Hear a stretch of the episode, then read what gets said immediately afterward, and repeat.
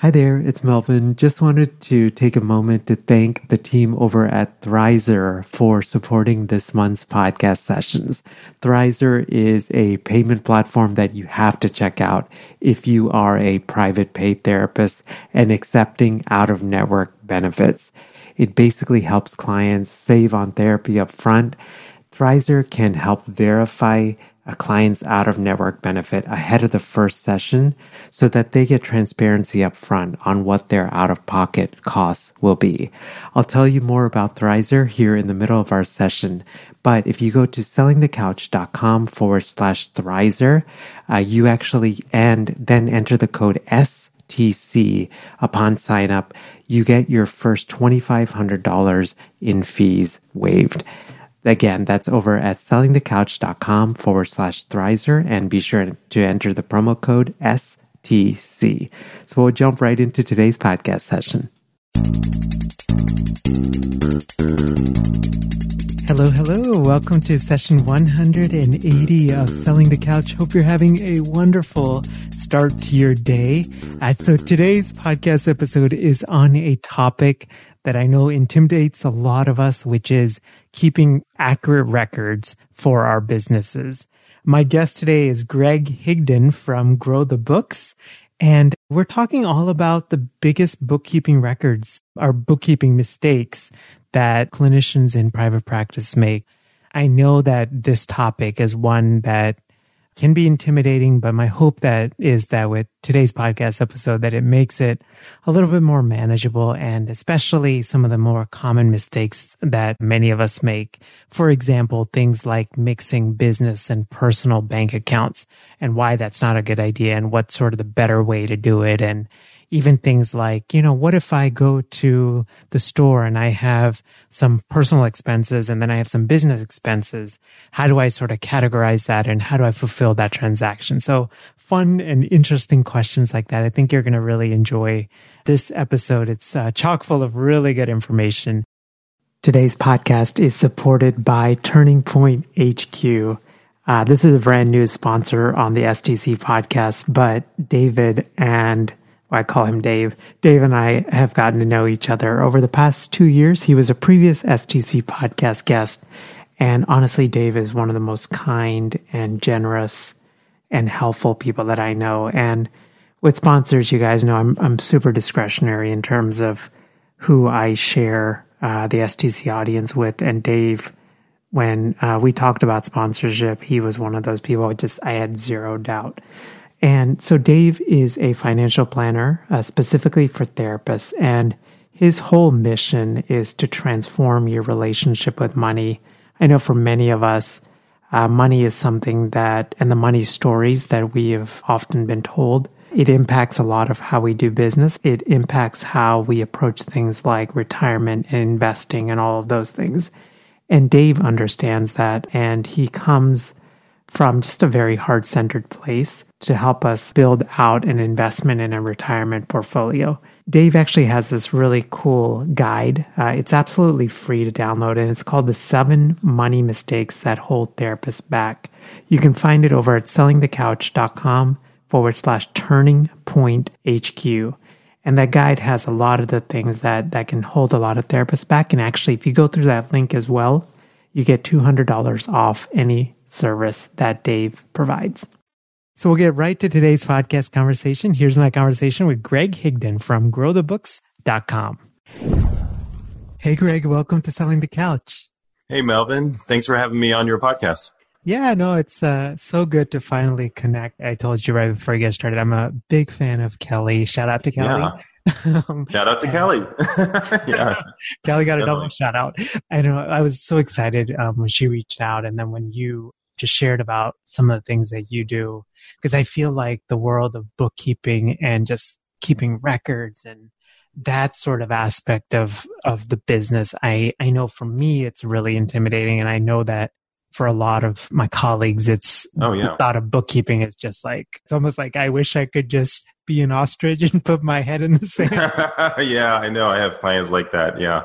So I wanted to start at the top, which I'm glad you said that because well, what exactly is bookkeeping? Just so that we're all on the same page. Yeah, so basically, a bookkeeper keeps track of daily transactions in your business. Hmm. And I do that through bookkeeping software that connects to your bank accounts and connects to PayPal or Stripe, and it kind of keeps track of each of your um, transactions you have. And then a bookkeeper goes in and categorizes all the transactions according to what type of expense they are. And if there's some sort of maybe it's owner's draw, you're taking money out of your business and just kind of organizes all that. And eventually, what you're getting to by doing this is the financial statements, like your profit and loss statement, or your balance sheet or your cash flow. So you kind of know where your money's going in your business. That's so interesting. So daily transactions, so it could be like, for example, for, for clinicians, it could be the money that's generated through a client that you see, but it could also be related to like business expenses as well, right? Oh, that's correct. Definitely. this is going to sound so silly, but I feel like something like this, for me, I know it's super cumbersome and super time consuming and I'm not right. very good at it. I don't know. For me, it's like liberating to hear there's actually someone that does this. There, yeah, there are people, yeah, bookkeepers that really actually enjoy looking at people's numbers, you know, and figuring out like where your cash flow is going and helping you to have a more run a more efficient business. Yeah, and so and and you're saying this, and I, and I just wanted to articulate it which a little bit more. So you said part of the goal of this, I guess the big goal is you have you're trying to figure out where cash flow is going, right? And That's correct. As a business owner, again, this might be a really silly question, but why is that important? Yeah, you know, there's quite a few reasons, but I think most important reason is one, you want to stay in business. Hmm. right? You're not going into business to be out of business and within five years, which most businesses do because they don't understand their finances and they don't have control of their cash flow. Hmm. So you definitely want to know like how much money is going out for to your expenses, how much money you have coming in, and then you also you want to categorize those. Okay, and one of the reasons for categorizing is IRS. Hmm. At the end of the year, when you have to pay your taxes and you go see your accountant, they're going to ask you like, where'd you spend your money? You know, you need your expenses categorized. You need to know where your cash went and what money came into the business so that the accountant can file your taxes correctly. It's a way of like giving almost like a big picture overview of where money is going, those kind of things.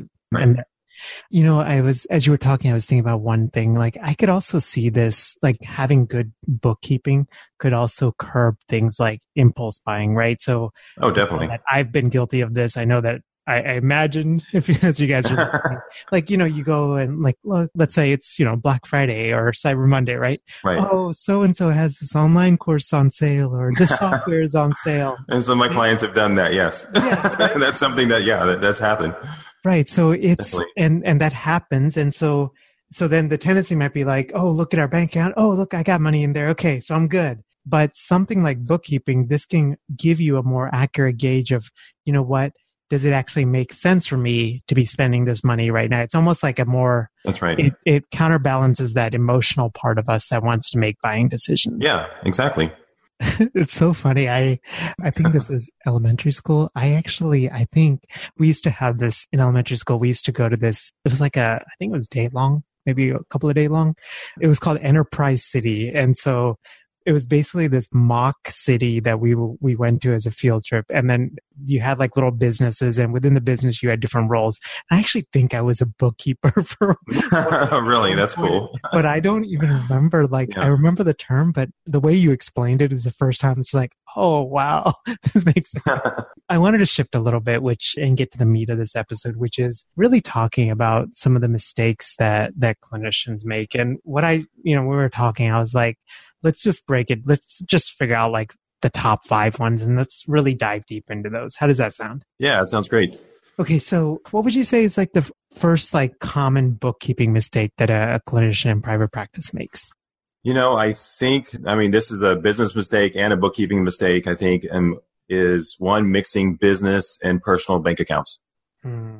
That's the number one thing I think for um, most people, especially when you're starting out in your business. You're not sure if you're going to have enough income to support your business. So you, some business owners start using their, begin using their personal account to kind of fund their business. So this might be again a, a silly question. I feel like I'm full of silly questions today. Oh, it's fine. for someone that's starting out like that, right, that maybe does not have clients coming in, right, it, it is wise to have some like a buffer, right? Right. So that's correct. What do you do in that scenario? Do you set up like a separate business account and then transfer some of your personal? Like, what's the better way to do it? Yeah, definitely. So you would set up a business account and it's really, you know, nowadays it's kind of really easy to set up a business bank account. Hmm. It's not difficult to do at all. And so once you have your business bank account set up and then you can just take some money out of your personal account and put that into your business and that's equity into your business. Got and it. so then you have like some like a little bit of funding there for your business to get going do you recommend doing that at like the same bank? Like, should your personal and your business be the same bank or different banks, or, or, do you have a hard and fast rule on that? It doesn't really matter so much to me, but I find that being at the same bank is a lot easier when you're transferring money. Because if uh, it's at a different bank and you transfer money, it might take three to five days for that money to show up. But if it's at your bank, then it might be overnight or that same day. It just money just goes right into the account. So it seems like it, it seems like it moves a little faster with your own bank. Okay. And I know that sometimes there's like transaction fees if you go from one bank to another. Right. Sometimes right. there's that as well. Yeah. So you can, that's actually a great point. So, so essentially then your recommendation in an ideal situation would be to have a personal bank account and then the business bank account, ideally in the same bank. That's right? correct. Yeah. And it is okay to take money from a personal, like to have some capital, but it's more, is it for record keeping purposes? Is it for tax purposes? Like what's the need to like have it separate like that? Yeah, just yeah, separating your business and your personal bank accounts is really for the well, there's a couple things. One is for the IRS again. Hmm. Because if you're constantly using your personal account for your business, the IRS might decide that you really don't have a business. So you can't be writing off those expenses. Or it can get a little messy if you go to, let's say you go to Target and try to buy some office supplies, but then you also add some personal items in there and then you have things mixed up between business and personal. What's, and to kind of keep track of those is, is really kind of a little messy. Mm. So it's better if everything was just totally separate. That way, I mean, if there was, if, you know, if it did happen that you happen to get audited one day, then the IRS knows that, oh, this is the business account. All the money in the business account should be for business purposes. Got it. So in that example of going to Target, should you have like two different transactions, like one using like a business card and the other like a personal card if you have situations. Yeah, exactly. Like exactly. Yeah. Use two different transactions and then keep the receipt. you know, that's the other big thing is sometimes people don't keep receipts. It's fine to take a picture of the receipt, you know, but you should have some sort of copy of the receipt. Yeah, I know for the tax like software that I use, like I just take a picture like on my phone and my gosh, that yeah. saves so much time. that saves a lot of time. I do that now too. It's so it's so easy. You know, you go out to eat or something and you have a business meal there or something and then you take a picture of the receipt It's a lot easier than carrying it around, take it home, and then put it in a shoebox or whatever people do nowadays. I don't know. yeah, it's easier to take a picture of it. Right. Yeah, absolutely. And it's all categorized. So, so the first one is mixing personal and business bank accounts. That's like a common mistake. So, and your suggestion is to then have two different accounts and even in the day to day transactions, make sure right. that like if you're at a store, have it like two different transactions, right? Yeah, exactly. Um, what's like a second common mistake? Yeah, I think after that, yeah, once you have the um, your business bank account, um, the second common mistake I th- would be just not looking at the numbers at all and not looking at how your business is doing other than maybe just checking your bank account and see that you have money in it.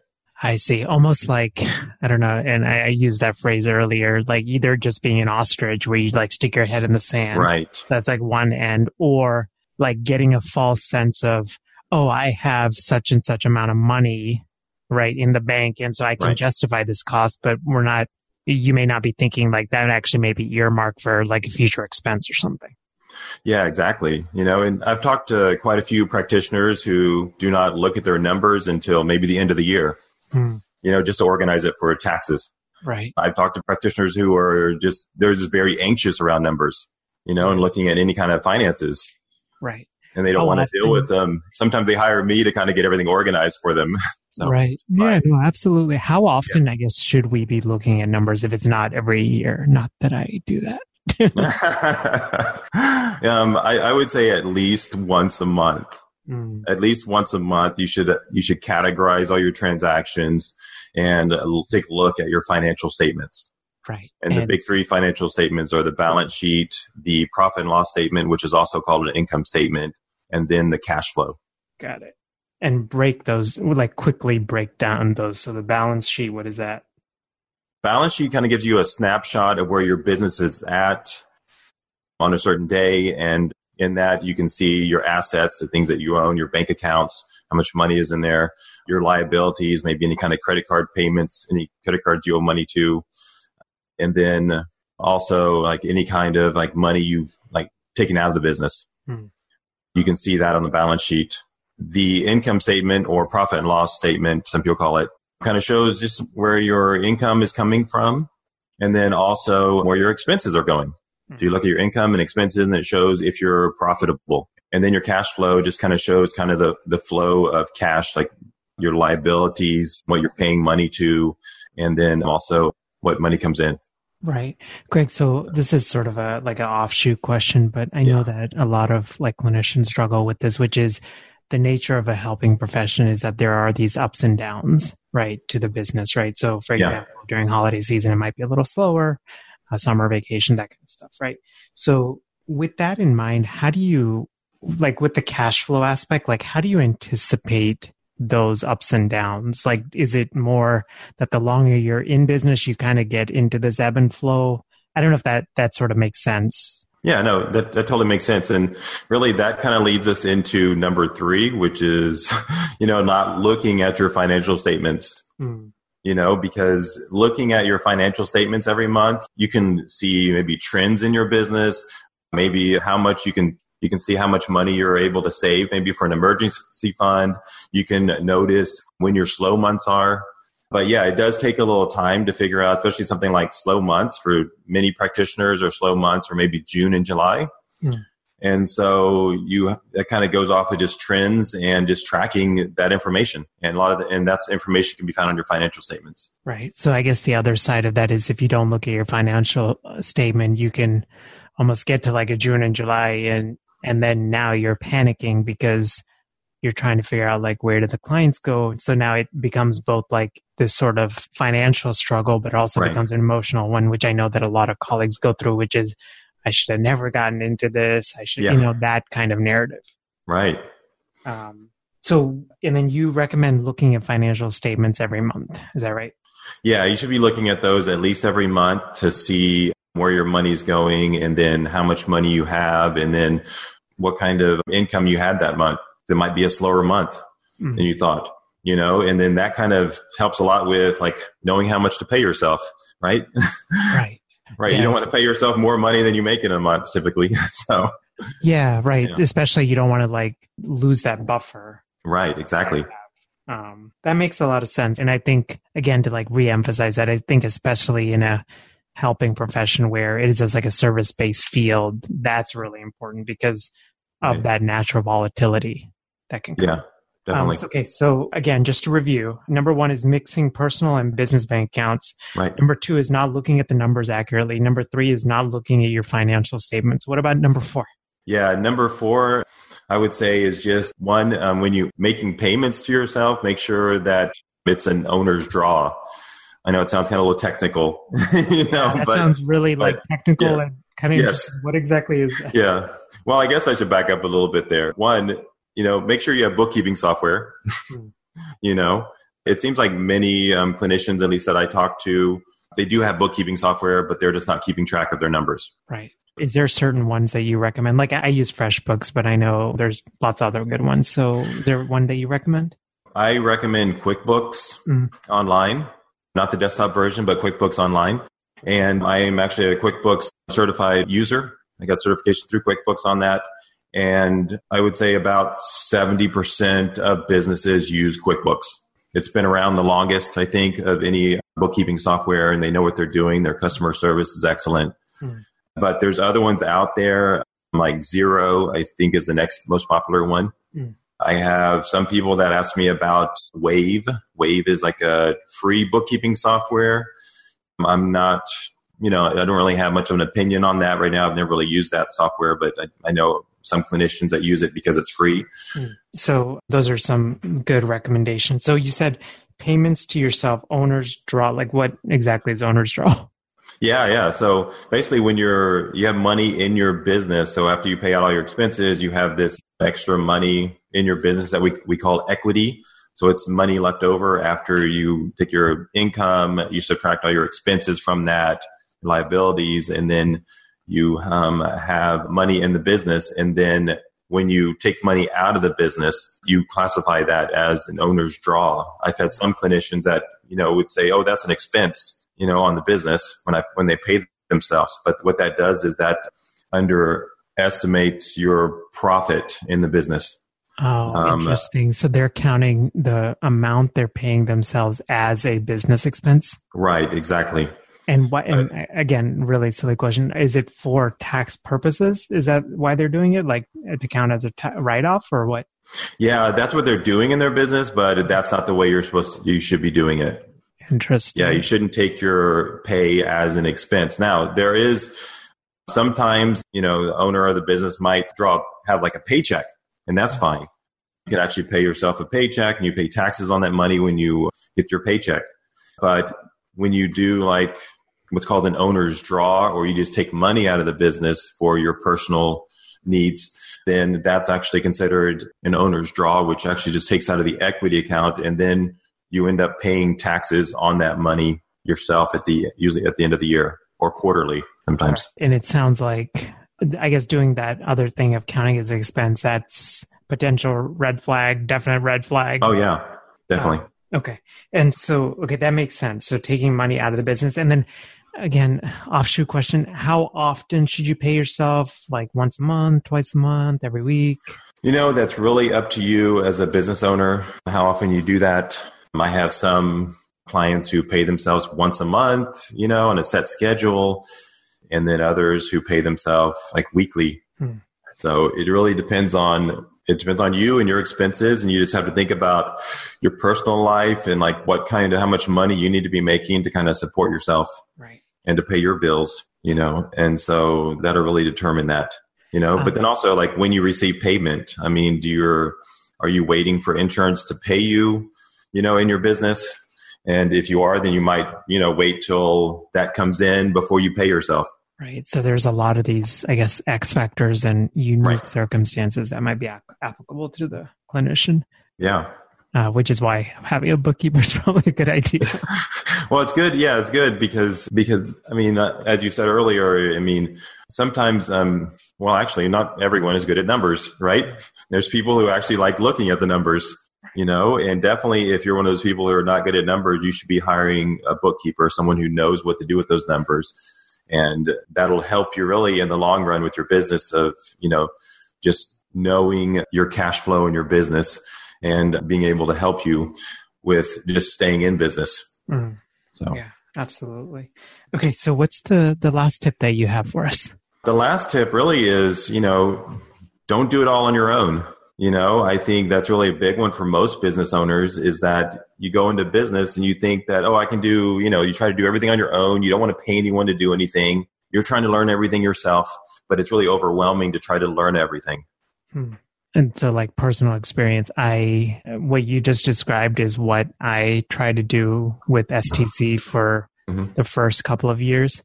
And it's, it, to your point, that's exactly what happened. I, I realized I only had a finite amount of time and no matter how much I learned, like more than half of this stuff is constantly getting updated, right? So I don't have the time to be able right. to like constantly learn and relearn and stay updated.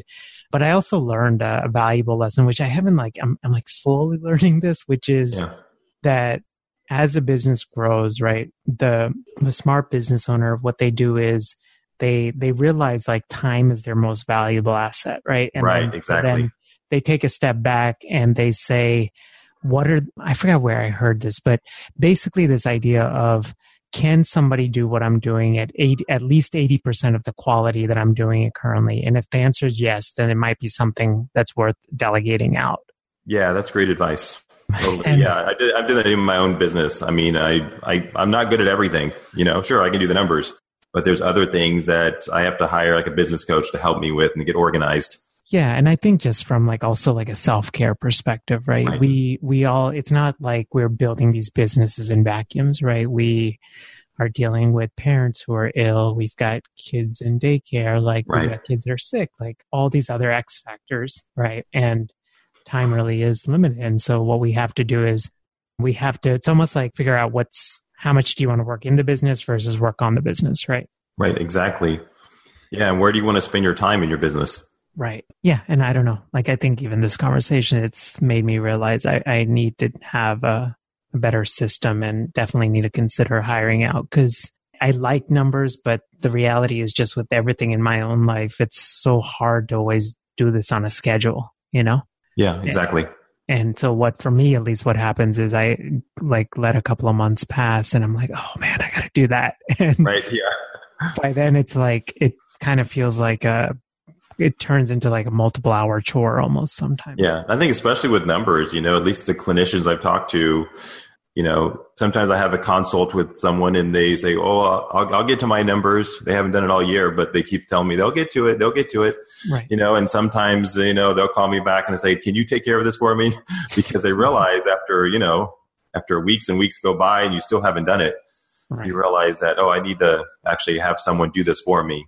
Yeah, no, absolutely. I mean, and I also like, especially with numbers, one of the things I realized is if you have someone, like, it's like having a good accountant, right? So Right. if you have a good accountant, and you pay them, usually they can find things where that can actually save you money, right? So that the Right? money Yeah, exactly. you pay them is negligible, is like, you know, is, is such a small amount compared to like all the savings you might have. So Yeah, same thing for bookkeeping. same thing. Greg, thank you so much for doing this. I know this is like such a wealth of information. You provide some wonderful services to clinicians. I was wondering if you could just tell us a little bit about it and where we can learn more about it. Yeah, so my website is growthebooks.com and I do offer a free consult. And the few ser- the services that I offer are one yearly cleanup. You know, if, if you haven't done your books all year and you need someone to go in and clean them up for you for the entire year, then I definitely do that. I also do a review. If you maybe you've done your books all year, but then you you're not quite real com- you're not confident that you categorize things correctly and your books are correct. I'll also go in and review that for you if you would like.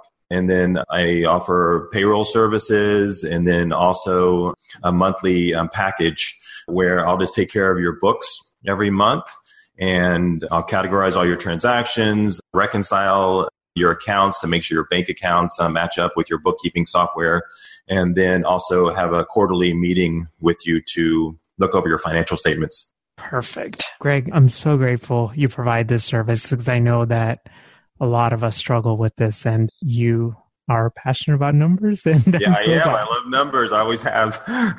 Thank you again for doing this, Greg. You're welcome. Thank you for having me on your podcast. I appreciate it. No problem. Have a great rest of your day. All right, you too. Hey there. Hope you enjoyed my conversation with Greg. And I hope that especially if the thought of keeping accurate records for your business, if it's been intimidating or it's something that you've put off, I hope that today's podcast session has been hopeful and encouraging for you. Uh, with some of these topics, especially ones that I know can be a little bit more emotionally triggering, I hope that this episode, especially, I, I hope that it was more helpful than, you know, kind of made things more distressing for you. Greg mentioned a number of resources and you can find that over at sellingthecouch.com forward slash session dash 180. And again, Greg's website is at growthebooks.com. I was thinking a lot about this session and some of the things that I took away and one of the things that I, well, a couple of things. One is the importance of not mixing personal with business accounts. I know that it sounds like common sense, but I can't tell you the amount of clinicians and that do struggle with this, especially when we're first starting out, right? Because it's this sort of fear of like, oh, am I ready to fully jump in? What if, you know, what if I don't make money and all those kind of things? And that suggestion with Greg of just creating a business account and then also having your personal account, but then using some of your personal money into that, taking, putting that into your business account. That's a, a way to do it, right? That's also then it shows up in terms of tax purposes, record keeping and all of that stuff instead of just having it all under your personal account. The other thing that I really took away was just for me that I need to do a better job of looking at my own financial statements and And I know for me, what usually happens is I have this moment of panic. And so that usually leads me to not actually look at them. But at some point, what I realized is if I want the business to continue to grow, I need to not always make emotional decisions, but I need to continue to look at things objectively and see whether certain financial decisions, they make sense based on the numbers versus just me thinking that, that they make sense. Before we wrap up, just wanted to take a moment to thank the team over at Turning Point HQ for supporting today's podcast session. So Turning Point HQ is the result or is the brainchild of David Frank, who is a financial planner for therapists. And as I've mentioned before, uh, Dave and I actually have gotten to be good friends. Just an awesome person to work with. And one of the things that Dave will help us to do is create a holistic and an intentional retirement and of investing plan that supports you to lead a really awesome life. Because ultimately, I think for many of us, it's we invest, right, to create the life that we want. And uh, it's to do it in an intentional way. And Dave, honestly, is just one of the most like heart centered folks that I've ever met. And you're absolutely going to be in good hands with him. You can learn more about Turning Point HQ and the awesome services that they provide over at sellingthecouch.com forward slash turning point HQ. And if you go through that link, uh, Dave actually created this seven financial mistakes that therapists make. It's a free downloadable and uh, you can download it right there. And then you also get $200 off any of your, any of the services that Dave provides. Be sure to mention that you heard it on STC. Have a great rest of your day, and uh, I'll see you next time. Bye. Thanks for listening to the Selling the Couch podcast. For more great content and to stay up to date, visit www.sellingthecouch.com.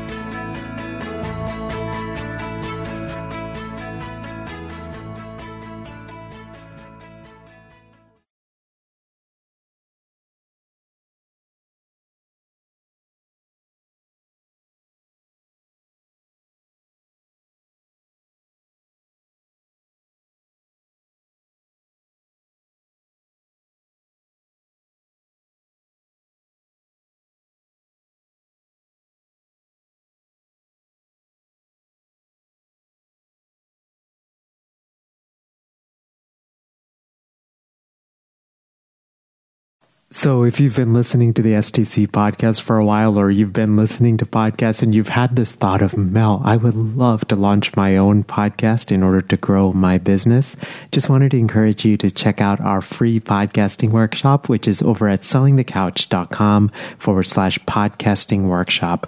You can basically sign up at a day and a time that works for you. It's 90 minutes. And when I do these workshops or when I record them, I truly believe in quality teaching, so it's going to be well worth your time. We're going to go through gear recommendations and how to launch strategically and how to think about monetizing your podcast and how to line up your podcast with your existing offers and how to do it strategically and authentically uh, and not salesy and slimy. Um, and all of those things. So again, the link is over at sellingthecouch.com forward slash podcasting workshop.